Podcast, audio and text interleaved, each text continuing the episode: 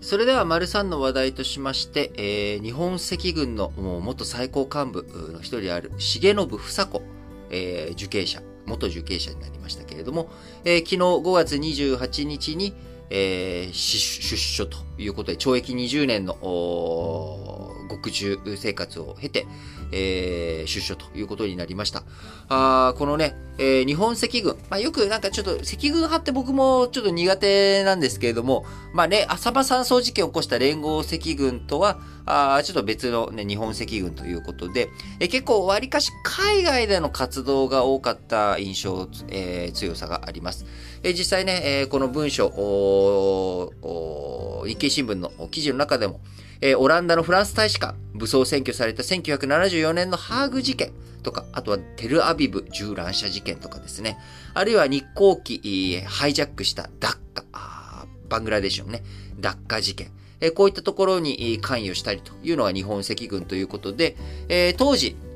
その1970年代、えー、1960年代とかのね、安保闘争の後、日本の学生の中での過激派っていう人たちは、えー、このまんまの日本じゃダメだと、1970年代、えー、共産革命、これをね、やっていかなきゃいけないという思いを持っていました。えー、ベトナム戦争に対する、えー、アメリカのね、えー、対する反戦運動とか、えー、ベトナム、あるいはあキューバ革命とか、まあ、こういったところに影響を受けて、まあ、若者たちが共産思想に、えー、こう、なんでしょう、シンパシーを受ける。えー、北朝鮮をね、えー、すごいいい国だと思っていたりとか、まあ、そういった時代背景の中あ、この日本赤軍というのは海外に根拠地を持って、えー、そしてしっかりと武装訓練を受けて、えー、海外で、えー、世界同時革命の理想、世界で同時革命的に共産思想をえー、ばらまき共産体制を築き上げる、共産革命を世界で同時にやっていかなければいけないんだっていう、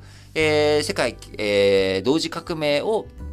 夢見たというかね、まあそういった中で、まあパレスチナに対するシンパシーとか、あそういった中でテルアビブ銃乱射事件、イスラエルとかアメリカに対する抵抗運動、えー、こういったところに、えー、非常に大きな影響を与えました。日本国内のみならず、世界各国のね、えー、その赤軍派的な共産革命に対して非常に大きな影響を与え、えー、そのダッカ航空機事件、えー、ハイジャック事件においては、その、まあ、ハイジャックというところ、えー、これを非常に手法、手段としてですね、ハイジャックっていうのは有効なんだということに世界気づかせてしまう。そのため、まあ、ハイジャックをどうやって防いでいくかっていうこと、えこれをね、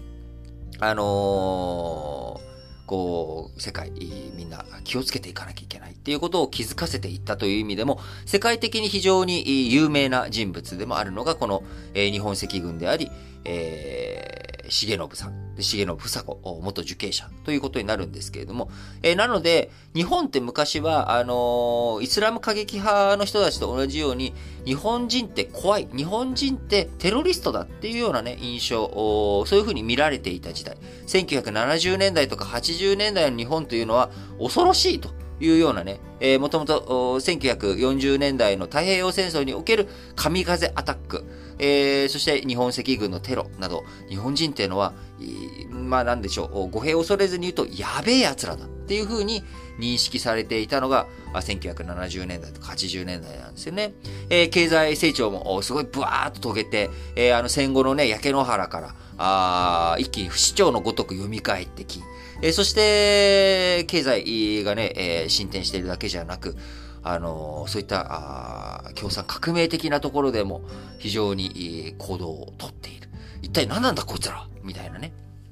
えー、それが、その1980年代とかの、こう、ハリウッド映画とかで、まあ、日本人に対するちょっとなんだろう、日本人って、え、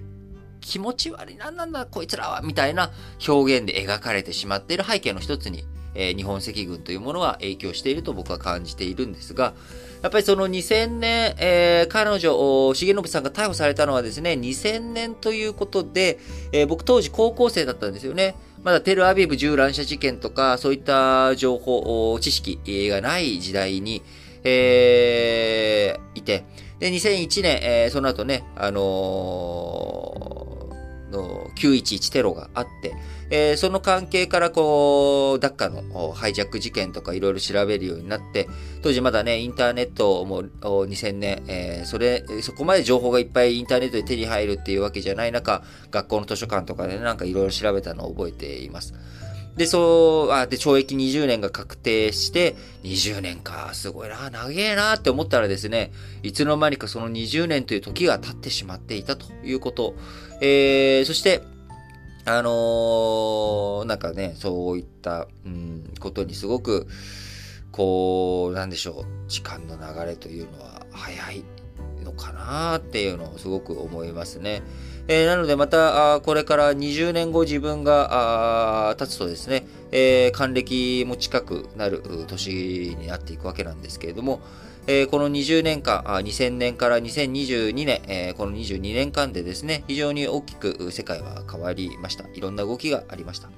えー、改めてですね、え、じゃあこの先20年、今出されているキーワードという意味では、シンギュラリティとか、あブロックチェーンとか、5G の次のね、えー、6G とか 7G とかっていう世界、えー、そして脱炭素、2050年、えー、まあ、冷戦2.0とかね、いろんなキーワード、2050年、2040年に向けて、20年後、30年後、向けてありますけれども、えー、その時にはですね、また再びなんかこういった共産思想とか、えー、暴力革命に訴え出なければいけない。あるいはイスラムのね、過激派によるテロとか、あそういったものでもまた世界混沌としていく可能性っていうのも十分にあるんじゃないのかなと思っています。えそういったことを、なんかね、腰方を考えさせられるえ、重信房子元受刑者の出所という話題だったかなと思います